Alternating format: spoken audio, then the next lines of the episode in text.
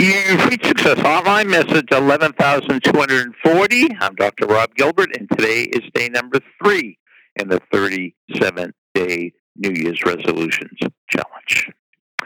Being an old wrestler and an old wrestling coach, and I know for a lot of high schools, wrestling starts just about now. And I want to tell you about a New Jersey wrestler named Tom Mapother. Well, he wasn't that successful a wrestler. He rarely ever won any matches. And before his senior year, he got an injury in football and he couldn't wrestle his senior year. And he was heartbroken. Well, his coach, Coach Corbo, said, Well, Tommy, you, you could be the manager of the team. And he said, No, it'll be too hard being around wrestling if I can't wrestle. So he went out for the school play. And he got the lead in the play. The play was Guys and Dolls. And it wasn't that he was such a great actor. He never acted before, but so few guys went out for the, the audition that he got the lead.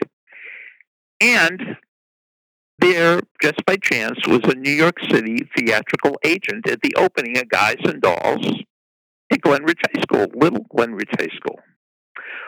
Well, the agent saw something in Tommy Mapother and he spoke to him and he kept kept in touch with him and he told him where to take acting lessons. He said, "You know, you could make a career out of this."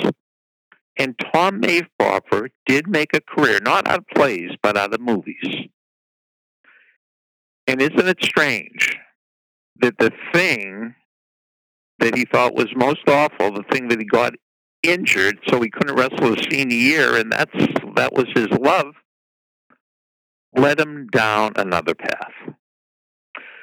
So, if you've heard me speaking about COVID, I am totally convinced that we have to condition ourselves that because of this, something good will happen. Because of this, something good will happen. Well, I'm, because of that injury to Tommy Mapother, something good did happen. It opened up a whole career in movies to Tom Mapother.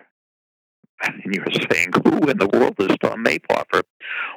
You might have seen some of his films, but he doesn't go by the name Tom Mapother. He goes by his middle name, Tom Cruise Mapother.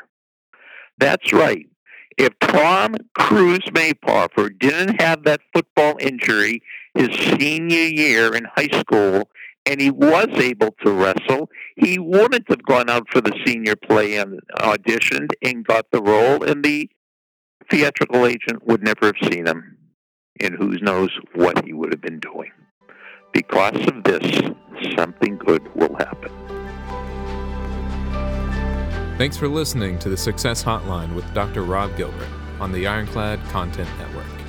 You can email Dr. Gilbert at sendmeastory at AOL.com.